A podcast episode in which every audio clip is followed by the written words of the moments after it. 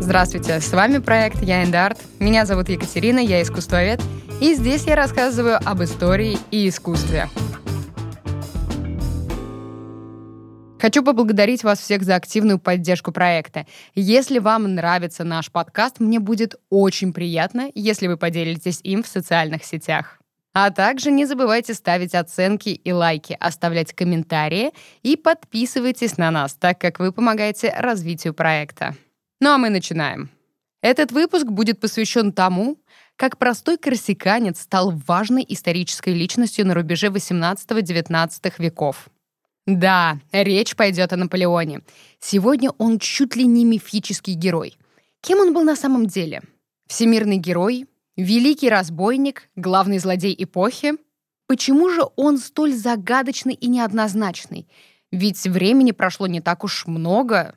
Но еще при жизни Наполеон был окружен таким густым туманом всевозможных легенд и анекдотов, что еще 200 лет назад было сложно понять, где миф, а где правда. И, разумеется, за 200 лет этот туман ничуть не рассеялся, а только сгустился еще больше.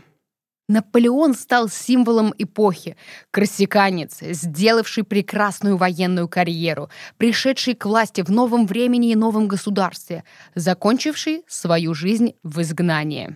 О жизни этого невероятного человека и пойдет речь в этом выпуске. По традиции, как мы с вами и любим, начнем с самого начала. Родился будущий военный гений на острове Корсика, в семье адвоката с фамилией Буанапарте. Жизнь Наполеона пришлась на яркие исторические события. Например, незадолго до его рождения Корсика наконец стала независимым государством от Генуэзской республики, под властью которой находилось очень долгое время. Независимость, правда, продлилась недолго, и остров перешел под власть Франции. Но вернемся к истории. Мало того, что семья не была особо богатой, у Наполеона было множество братьев и сестер, которых с приходом к власти во Франции он очень хорошо пристроил. Кому-то достанется неаполитанская корона и испанский трон, кто-то станет королем Голландии, а для кого-то Наполеон вообще создаст королевство Вестфалия. Родственники Наполеона устроятся, честно говоря, прям неплохо. Я бы даже сказала отлично. Конечно, в дальнейшем Наполеон жалел об этом и говорил: «Начни я сначала, мои братья и сестры получили бы только дворец в Париже и несколько миллионов на расходы. И больше бы ничего не делали. Их уделом должны быть искусство и благотворительность, а не целые королевства». Некоторым из них совершенно невдомек, что значит править страной, в то время как другие ставят меня в неловкость, карикатурно подражая мне. Но я слишком далеко убежала. До этого еще далеко. Что там с детством, взрослением и путем к короне? С самого детства юноша был увлечен историей. Любовь к этой науке будет прослеживаться на протяжении всей его жизни. Он был так погружен в книги, что с легкостью пропускал семейные трапезы, о чем вспоминала его матушка в старости. Но не во всем он преуспел так, как в истории. Например, родной язык Наполеона — это корсиканский диалект итальянского языка, а французский является вторым языком, из-за чего всю свою жизнь он говорил на французском с сильным итальянским акцентом. Ходили даже анекдоты, что русский император говорит по-французски лучше и чище, чем Наполеон. Французский император. Но вернемся к образованию. Несмотря на финансовые сложности, отцу семейства удалось устроить 10-летнего сына в военную школу, где юноша хоть и не нашел друзей из-за того, что был ярым патриотом Корсики и вообще считал французов оккупантами, зато благодаря издевкам одноклассников мальчик закрылся в себе и смог сосредоточиться на учебе и получить отличную рекомендацию для перевода в парижскую военную школу. А вот как о нем отзывались его парижские преподаватели. «Это гранит, раскаленный в вулкане». Или так: «Это корсиканец по рождению и по характеру. Он далеко пойдет, если обстоятельства будут ему благоприятствовать». И действительно, несмотря на тяжелые взаимодействия с одногруппниками, Наполеон стал очень быстро проявлять свой характер. Начались конфликты с некоторыми преподавателями, что принесло ему популярность среди сверстников. И постепенно юноша стал неформальным лидером студентов. Вроде все звучит отлично, не правда ли? Преуспевает в учебе, начинает наконец-то общаться с одногруппниками, даже становится лидером среди них. Учителя хвалят, то есть все прям хорошо. Да, но ненадолго. Когда Наполеону было 16 лет, умер его отец. И вот, несмотря на то, что он был не старшим сыном, но главой семейства стал именно он. На семье Буанапарте остались большие долги. Юноша досрочно окончил образование и начал свою профессиональную карьеру в артиллерийском полку, чтобы иметь возможность уладить все финансовые вопросы семьи. Как только у Наполеона появлялось время, он ехал к семье решать судебные вопросы и регулярно отправлял свое жалование матери. В общем, в то время он жил чрезвычайно бедно. Питался один раз в день, однако старался не показывать своего удручающего материального положения. Понимая, что жить в таком режиме не особо продуктивно, Наполеон предпринял попытку записаться на хорошую оплачиваемую офицерскую службу. И знаете куда? Где могли хорошо платить? Просто предположите. Бам! В русскую императорскую армию. Как так? Все просто. Россия тогда набирала иностранных добровольцев для войны с Османской империей. Но наши и Наполеон не смогли договориться. Он был готов идти на службу, только будучи майором. Хотя юноша еще никак не проявил себя в военном деле, да и покровителей не имел, но рассчитывал сразу на чин майора. У нас, конечно, все удивились аппетитом корсиканца и предложили чин поручика. Не сумев договориться, Наполеон на службу к русским не пошел.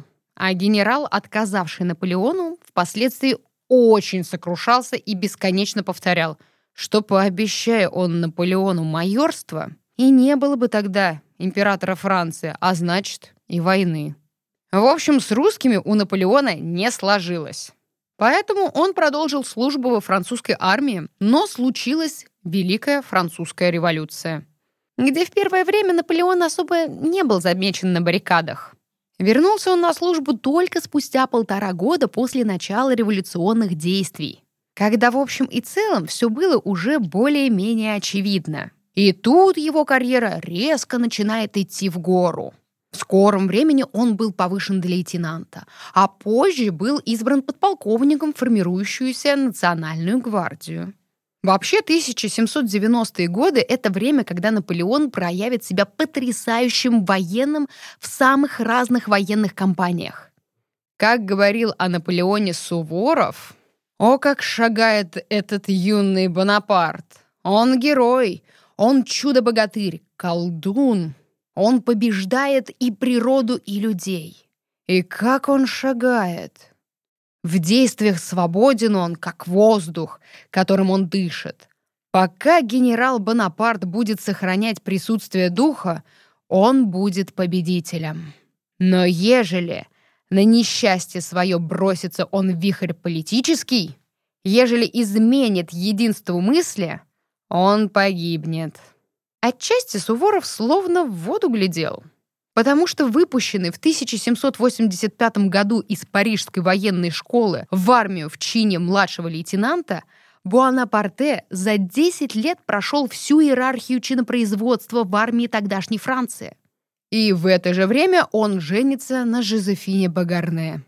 Занятный факт, он был моложе ее на 6 лет. Они оба были родом с маленьких островов. Именно с ней Наполеон меняет фамилию с Буанапарте на Бонапарт. Причем это происходит абсолютно случайно.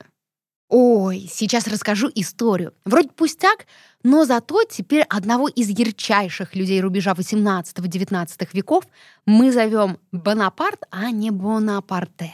Так вышло, что через 2 дня после свадьбы с той самой Жозефиной Наполеон был вынужден отправиться в итальянский поход. И он, разумеется, как только что женившийся, писал письма любимой супруге. В итоге в одном из своих писем Жозефине он пропустил букву «У» в своей фамилии, превратив итальянское «Буанапарте» во французское «Бонапарт».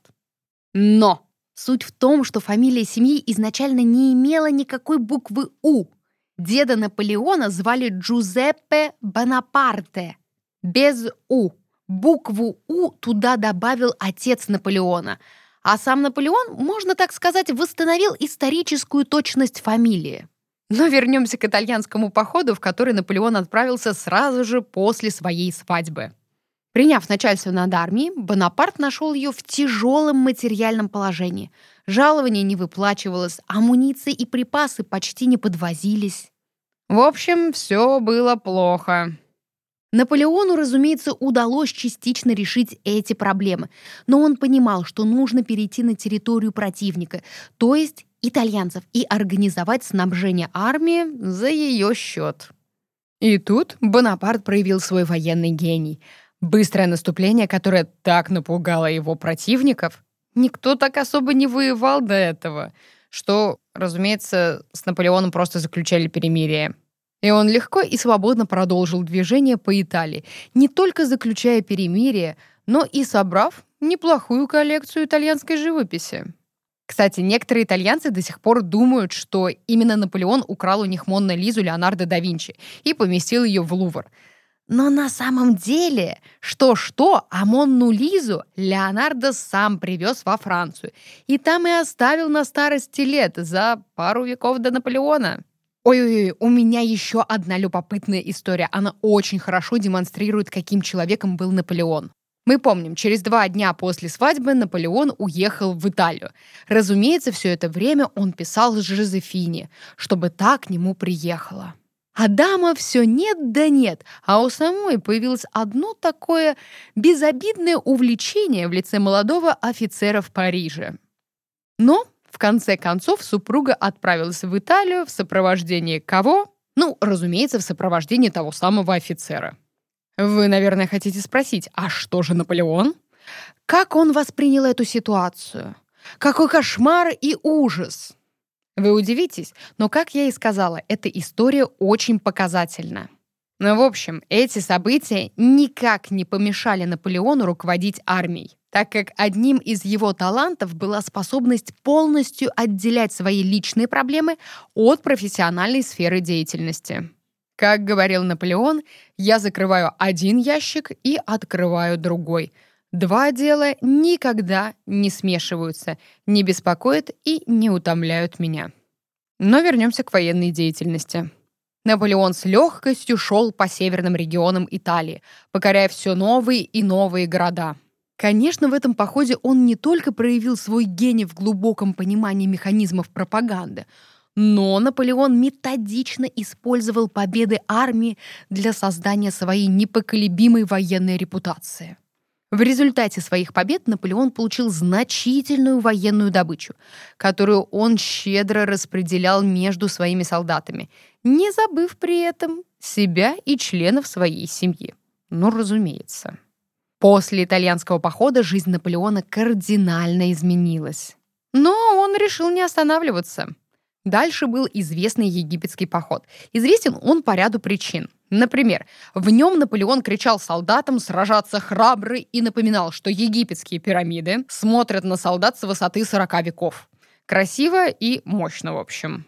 Также этот поход известен, что якобы армия Наполеона отбила нос Сфинксу в Гизе. Ну и тем, что Наполеон бесстрашно ходил, общался, помогал и трогал больных чумой людей. Что-то из этого правда, а что-то пропаганда и антипропаганда Наполеона. Но вообще, чего его туда понесло? В Египет. В результате итальянской кампании Наполеон приобрел невероятную популярность во Франции. И сначала планировалось, что Наполеон организует экспедиционные силы для высадки французской армии на Британские острова. Дело в том, что у Британии и Франции давно были конфликты. Однако после нескольких недель размышлений и анализов ситуации Наполеон признал высадку неосуществимой и выдвинул план завоевания Египта. Почему нет, когда да? Тем более это все равно было связано с Англией. Наполеон рассматривал Египет как важный форпост в наступлении на британские позиции в Индии. А еще Бонапарт был огромным поклонником Александра Македонского, а Македонский в свое время завоевал Египет, а не какую-то там Англию. В общем, со всех сторон звезды совпадали. И вот, например, город Александрию Наполеон захватил за один день. Дальше была известная битва при Пирамидах, где Наполеон говорил солдатам о том, что на них взирает история 40 веков. А еще он смог одержать победу, несмотря на более скромную армию. И все было хорошо до поры до времени, пока в победы и успехи Наполеона не вмешалась британская эскадра. В результате битвы французы потеряли почти все свои корабли, а Бонапарт оказался отрезан от Европы в Египте. И вот вопрос: что делать, если вы закрыты в чужой стране, и это не входило в ваши планы? Думаю, что вы будете удивлены, что выбрал Наполеон. Он подписал постановление об учреждении Института Египта, потому что в данный поход он отправился не только с армией, но он отправился еще и с учеными.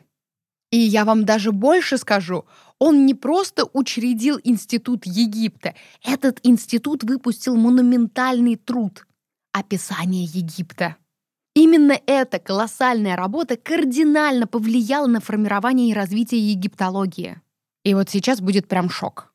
Именно благодаря Наполеону были организованы экспедиции, и в одной из них нашли Розетский камень. Что такое Розетский камень? Это тот самый камень, который дал возможность расшифровать древнеегипетскую письменность. Понимаете? Понимаете, насколько Наполеон был, с одной стороны, военным, а с другой стороны, человеком, который понимал и уважал историю? Ну и теперь к двум легендарным событиям египетского похода. Как армия Наполеона отломила нос Сфинксу, и на заметку всем политикам, как Наполеон поднимал дух армии, посещая больных чумой. Есть такая легенда, что якобы французская армия стреляла по носу Сфинкса. Странное вообще развлечение, и я до сих пор не понимаю, откуда у этой чуши растут ноги. Потому что есть более ранние сведения, что Сфинкс без носа стоял уже давно, это раз. А два... Вспоминаем, самый любимый предмет с самого детства Наполеона — это история. И как вы себе представляете? Значит, в один день Наполеон говорит своим солдатам: «На вас смотрит история 40 веков, пирамиды, ого!» А на следующий день все тот же Наполеон говорит: «Братцы, а давайте постреляем по носу Сфинкса. Мы же тут отрезаны от мира англичанами, нам же запасы не нужны, и историю я разлюбил сегодня как-то». Ну, бред, согласитесь. Поэтому нос Сфинкса ни Наполеон, ни его армия не трогали. Куда тогда делся нос, спросите вы? Время, песок и ветер его повредили. В общем, если вы посмотрите на всего Сфинкса, особенно на старые фотографии, то вы увидите, что там не только нос пострадал за время, но и все остальное тоже очень сильно пострадало из-за ветра и песка. Ладно, давайте оставим нос и гидов, которые рассказывают эти сказки. И поговорим про чуму и Наполеона. Вот тут все очень неоднозначно. Было это или нет, точно неизвестно. Но зато есть даже картина «Наполеон навещает больных чумой в Яффе». Как вы понимаете, это наполеоновская пропаганда. В общем, чума в то время не лечилась. Люди умирали, а Наполеон все так же был отрезан от мира вместе со своей армией. Чума не только серьезно сокращала численность армии, но и подрывала, так скажем, командный дух. И якобы Бонапарт решился пойти в отделение больных чумой, чтобы успокоить армию и утешить страдающих, говоря, что чумой болеют только те, кто ее боится. Вот он, Наполеон, не боится чумы, и он ей не болеет. И он якобы помогал врачам и даже касался больных. Мол, смотрите, ничего страшного. А потом, выйдя из отделения, Наполеон сказал тем, кто посчитал его поступок опрометчивым: «Это был мой долг. Я главнокомандующий». Было это на самом деле или нет, неизвестно. Скорее всего, является пропагандой. Но факт остается фактом. Египет Наполеон покинул тайно, оставив свою армию. И вот несмотря на то, что из Египта он сбежал тайно, во Францию он возвратился в ореоле завоевателя Востока.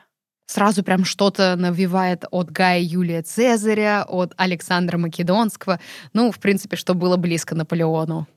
И вот, вернувшись в Париж, Наполеон обнаружил, что за время его отсутствия Жозефина набрала денег в долг и вообще неплохо так развлекалась в отсутствии мужа. Был жуткий скандал, и в дальнейшем Жозефина сохраняла верность супругу, чего нельзя было уже сказать о самом Наполеоне. Увы, первая глава «Становление» и «Наполеон военный» подошла к концу. Переходим ко второй главе «Как Наполеон Бонапарт пришел к власти». В то время, когда Бонапарт находился с войсками в Египте, французское правительство оказалось в кризисной ситуации, а европейские монархи составили коалицию против республиканской Франции. Все выходило из-под контроля, и все чаще на помощь приходила армия, а не демократия. В Италии русско-австрийские войска под командованием Суворова ликвидировали все приобретения Наполеона, и даже возникла угроза их вторжения во Францию. В условиях кризиса были приняты экстренные меры – переворот и временное консульство, где, разумеется, видная роль досталась Наполеону. Почему? Потому что он был известным, он был завоевателем, а еще, и это еще самое главное, его любила армия. И, как водится в истории, на чьей стороне армия, тот и прав. Вследствие переворота были назначены 3 временных консула, и одним из них был, разумеется, Бонапарт. Зачем они были нужны? Задачей временного консульства было разработать и принять новую конституцию. И под давлением Бонапарта ее проект был разработан за 5 недель. Вот так легко и быстро. И все так ладно, и так складно, а еще исполнительная власть собиралась в одних руках. Чьих? Первого консула, а им был как раз Бонапарт, и назначался он на 10 лет. Ой, как здорово! Вот так Наполеон и пришел к власти. Стал очень популярным в армии, таким популярным, что о нем все иностранцы знали. А еще он жил в тяжелое и нестабильное время для своей страны. Вот как-то так началось 10-летнее консульство. И Наполеон возобновил свои военные походы, вновь закрепил итальянские земли за Францией, заключил мир с Великобританией, который был достаточно шатким, но был. А еще, стремясь к расширению колониальных владений, Наполеон приобрел у Испании Луизиану. Почему бы и нет? Где Франция, а где Луизиана? Где-то в Америке. И самое главное, Наполеон был человеком, который искренне желал быть полезным для государства. И был таковым. Например, административные и правовые нововведения Бонапарта заложили основу современного государства, и многие из них действуют и по сей день во Франции. Став первым консулом, Наполеон в корне изменил государственное устройство страны, проведя массу реформ. Думаю, если вам будут интересны более точные данные касательно реформ, вы их с легкостью найдете в интернете. Просто если мы сейчас в это полезем, боюсь, я вас утомлю и сама усну. В общем, если говорить простым языком, все те проблемы, которые не были решены и назрели при предыдущем правительстве, Наполеон уладил. Но вместе с тем свобода слова поубавилась. Прекрасно понимая, как манипулировать общественным сознанием, Бонапарт закрыл 60 из 73 парижских газет, а остальные поставил под контроль правительства, так скажем, на карандаш. Вам интересно, что бы это могло значить? Происходило постепенное возвращение к монархии. Наполеон плавно и незаметно внушал французам, что их благополучие и стабильность напрямую связаны с тем, что он у власти, что только он единственный может подарить им стабильность. И таким образом он подводил всех к мысли о своем пожизненном консульстве. А где пожизненное консульство, там можно стать императором. Технически разницы особой не было. У Наполеона и так была неограниченная власть. Тут менялось название и социальное положение. Наполеон якобы мог быть после этого наравне с мировыми монархами. Но, разумеется, все и дальше видели в нем в первую очередь корсиканца, а не императора. А еще любопытный факт. Некоторые вот как отзывались о решении Наполеона стать императором. Быть Бонапартом и после этого сделаться императором? Какое понижение! Думаю, вы поняли, что вся эта игра в название «консул» или «император» была скорее прихотью, нежели необходимостью. Во всей этой истории с императорским положением я хочу уделить особое внимание тому, каким гениальным пиарщиком был Наполеон и как он умел вить веревки из людей, если ему это было нужно. Дано. Наполеон решил стать императором. Окей, без проблем. Технически ничего не менялось. Но Наполеон пожелал, чтобы римский папа лично участвовал в его коронации. А теперь внимание. Как это было сделано за 1000 лет до него, в 800 году с Карлом Великим. Пометка: Карл Великий был первым правителем Империи Запада, или более известная как Каролинская империя. Да, все очень символично и исторично, прям как любил Бонапарт. Он хотел, чтобы его короновал Папа Римский, как когда-то очень-очень-очень-очень-очень давно Карла Великого тоже короновал Папа Римский. Это была первая средневековая империя. Но, вновь но, Наполеон решил внести некоторую, я бы даже сказала, существенную поправку. Карл Великий в 800 году нашей эры сам поехал для своего коронования к папе Римскому в Рим, а Наполеон пожелал, чтобы римский папа приехал к нему из Рима в Париж. Когда папа об этом узнал, он был ужасно раздражен столь наглым желанием корсиканца. Ну и правда, а кто он вообще такой? И после некоторых размышлений папа решил все же уступить требованиям Наполеона – и заодно поторговаться и выпросить себе хоть несколько кусочков бывших папских владений на севере Италии, которые в свое время захватил Бонапарт. Но торговаться с первоклассным дипломатом, каким был Наполеон, было не то что бессмысленно, это было просто глупо. Папа много лукавил, горько жаловался и снова лукавил, и вновь жаловался. Итог? Ничего не выторговал и отправился в Париж. В надежде, которую в нем поддерживал Наполеон, что когда папа приедет в Париж, то там, на месте, может быть, что-нибудь и получится. Папа приехал в Париж и ничего не получил. И если вы думаете, что на этом развлечения Наполеона закончились, нет. Папа был нужен Наполеону для легитимности, что вот смотрите, люди, сам Папа Римский говорит, что я император. Хотя сам Бонапарт смотрел на папу как на шамана и не упустил возможности несколько раз продемонстрировать свое неуважение в отношении Папы Римского. Достаточно тонко. Я бы сказала, на грани. В общем, вы сами сейчас решите. Например, встретил он его не особо торжественно. Да, он выехал ему навстречу, но выехал с собаками и в охотничьем костюме. Что, мол, я тут на охоте вообще был? Но вы, если приехали, это, конечно, хорошо, я вот вас встретил. Но это, поверьте мне, цветочки. Во время коронации, когда Папа Римский поднял императорскую корону, чтобы надеть ее на голову императора, как за 10 веков до Наполеона корону надели на голову Карла Великого, Наполеон внезапно выхватил корону из рук папы и сам надел ее себе на голову, после чего короновал Жозефину. Вы спросите, и зачем тогда Бонапарту был нужен папа, если он сам прекрасно справился? Этот жест возложения на себя короны имел сумасшедший символизм. Наполеон не хотел, чтобы папскому благословлению было придано слишком уж решающее значение в этом обряде.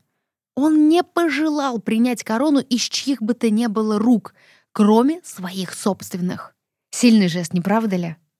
И вот с 1804 года и следующие 10 лет Наполеон будет императором Франции. И вот то, что Наполеон стал императором, привело к одной неприятной такой проблеме. Монарху был нужен наследник. А брак с Жозефиной был бездетен. Да-да, она была одной из тех, кто был против принятия Наполеоном нового титула. Дальше случился развод и новая супруга Мария Луиза Австрийская. В личной жизни все неплохо. А что на мировой сцене?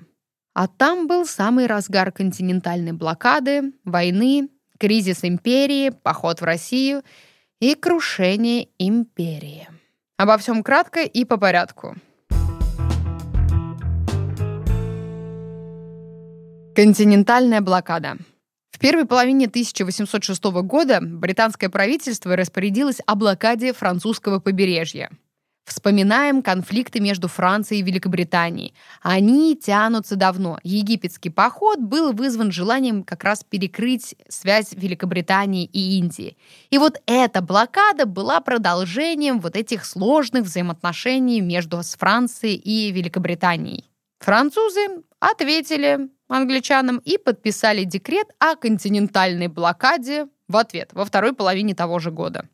С этого момента Франция и ее союзники прекращали торговые отношения с Англией.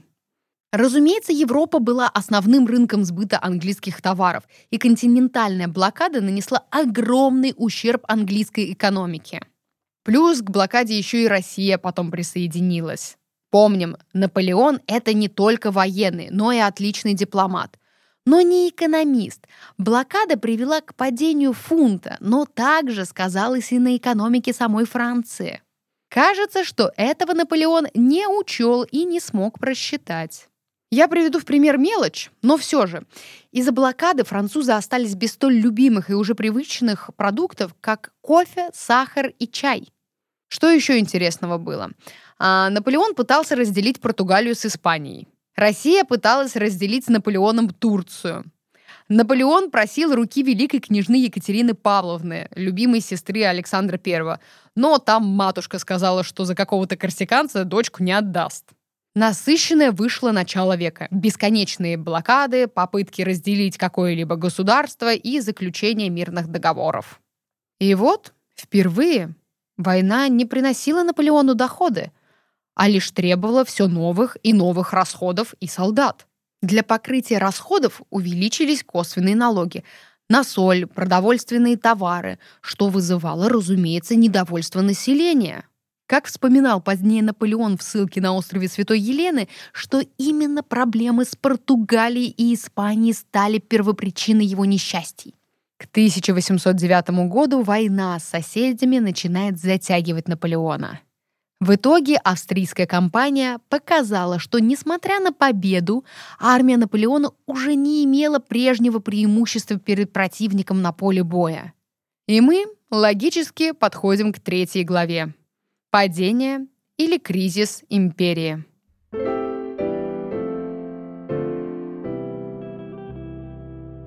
Какое-то достаточно печальное наименование для 3 главы, поэтому начнем ее с чего-нибудь веселого.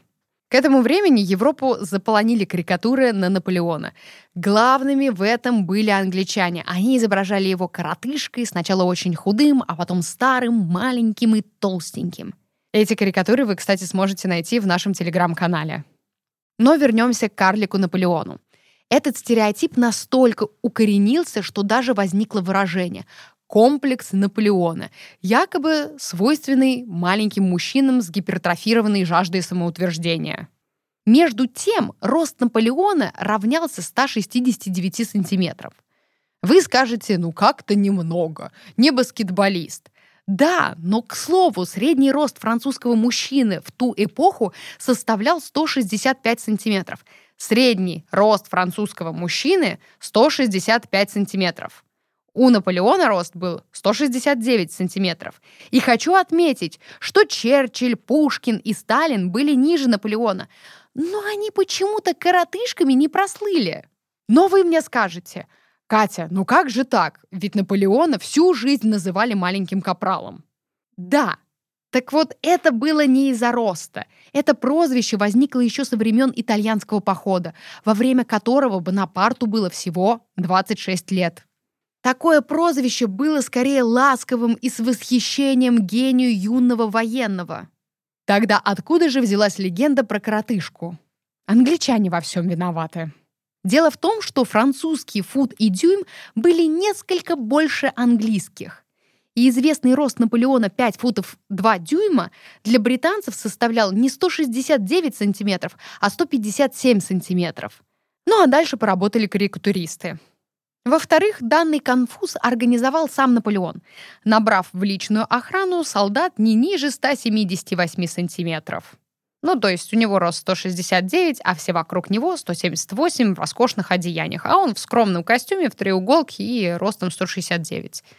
Ну, шутки так и напрашивались, как вы понимаете.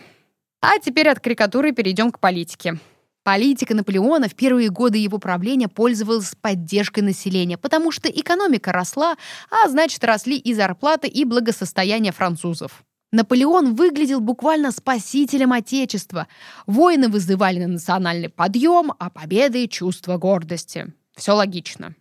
Наполеон Бонапарт был человеком революции, а окружающие его маршалы, блестящие военачальники происходили из самых низов. Но постепенно народ начал уставать от войны. Наборы в армию стали вызывать недовольство, а в 1810 году вновь разразился экономический кризис, который не прекращался вплоть до 1815 года. Войны на просторах Европы теряли смысл, затраты на них стали раздражать. Да еще и Папа Римский в итоге отлучил Наполеона от церкви. Разумеется, это негативно сказалось на авторитете Наполеона. Континентальная блокада, хотя и нанесла ущерб Великобритании, но не смогла привести к победе над ней. Проблем вроде было достаточно, но это было далеко не все. В это время все более очевидными становились противоречия между Францией и Россией. Дальше был разрыв отношений с Россией и Александром I и поход на Россию. Это очень объемная тема отдельного разговора, но итог вам известен. Армия Наполеона была вынуждена отступать по уже разоренной местности. Страдая от голода, солдаты Великой армии превращались в грабителей и насильников. А разгневанное население отвечало не меньшими жестокостями, закапывая пойманных мародеров заживо. С очень большим трудом Наполеону удалось избежать полного разгрома его армии. Огромная разноплеменная армия Наполеона не несла в себе прежнего революционного духа. Вдали от родины, на полях России, она быстро меркла. И Бонапарт признал войну с Россией катастрофой, но списал разгром исключительно на суровость русской зимы. Хотя морозы ударили уже в самый-самый последний этап войны, когда, в принципе, Наполеон уже давно отступал. Ну, просто для нас это была обычная такая осень, а для европейцев, для французов, ну да, для них уже было очень холодно. И чтобы вы понимали уровень катастрофы, из России вернулись лишь 25 тысяч солдат из 450 тысяч. Поражение в русской кампании положило конец легенде о непобедимости Бонапарта. Это был конец, который Наполеон долгое время не желал признавать. В итоге в 1814 году Сенат провозгласил отстранение Наполеона от власти и сформировал Временное правительство. Наполеон отрекся от престола. И в ночь с 12 на 13 апреля 1814 года, переживая поражение, Наполеон решил покончить с собой. Он принял яд, который всегда носил при себе.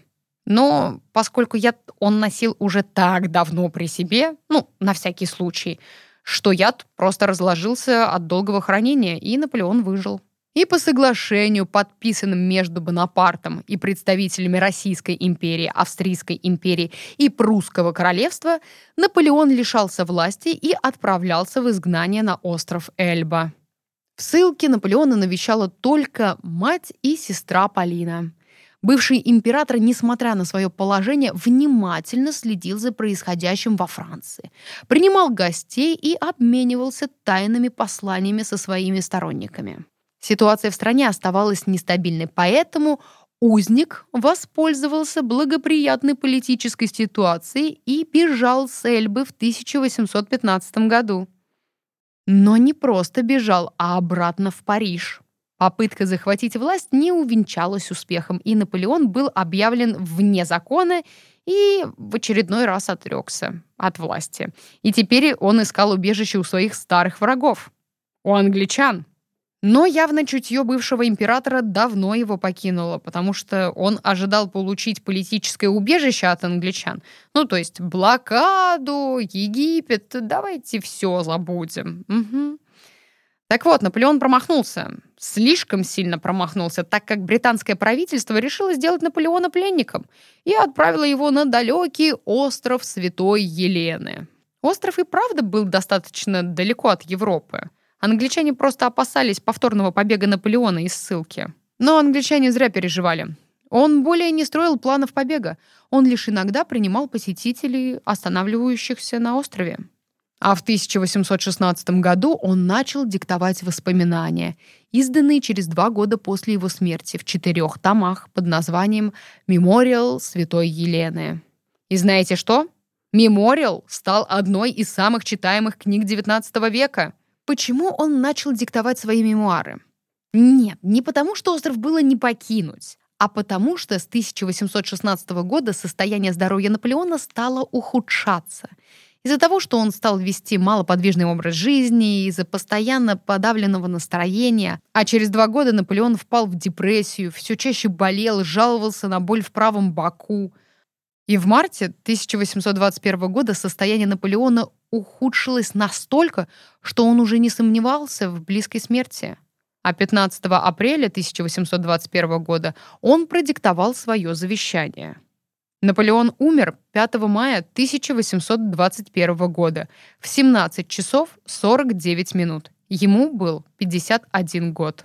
Его последними словами, сказанными в бреду, были «Голова армии». Так кто же такой Наполеон? Гений? Разбойник? Военный? Политик? Дипломат? Его можно романтизировать или считать злодеем бесконечно. Но первое. Его достижения в сфере государственного управления являются важнейшей частью наполеоновского наследия. Не его военные завоевания, а именно деятельность как управляющего государством. Основание Банка Франции, Гражданский кодекс, лицеи. Он действительно сделал много для страны за очень короткий срок. Да, бесспорно, завоевания в Европе всегда рассматриваются как центральная часть наполеоновского наследия и рисуют его образ в истории как злодея. Но даже хаос, который он посеял в Европе к 1810 годам, имел свои положительные плоды. За счет своей военной деятельности он косвенно сформировал более крепкие государства и союзы между этими государствами. Какой он Наполеон? Говорить можно бесконечно, приводя аргументы и контраргументы. Но я бы закончила этот выпуск словами самого героя этого выпуска. «Даже когда я уйду, я останусь жить в умах людей, как путеводная звезда, их борьбы за свои права. Мое имя станет их военным кличем, девизом их надежд». Наполеон. 9-10 апреля 1816 года. На этом наш эпизод подходит к концу. Надеюсь, что вам понравилась история про столь однозначную личность, как Наполеон. Спасибо вам, что дослушали этот выпуск до конца. Любите и интересуйтесь историей. А я буду очень признательна, если вы оставите свой комментарий и оценку в Apple подкастах и на других платформах, так как это очень важно для моего проекта, и таким образом вы помогаете его развитию. Не забывайте подписываться, отмечать нас в своих социальных сетях. Впереди вас ждет еще много интересного. На этом я с вами прощаюсь до следующего раза. С вами была Екатерина и проект «Я Эндарт».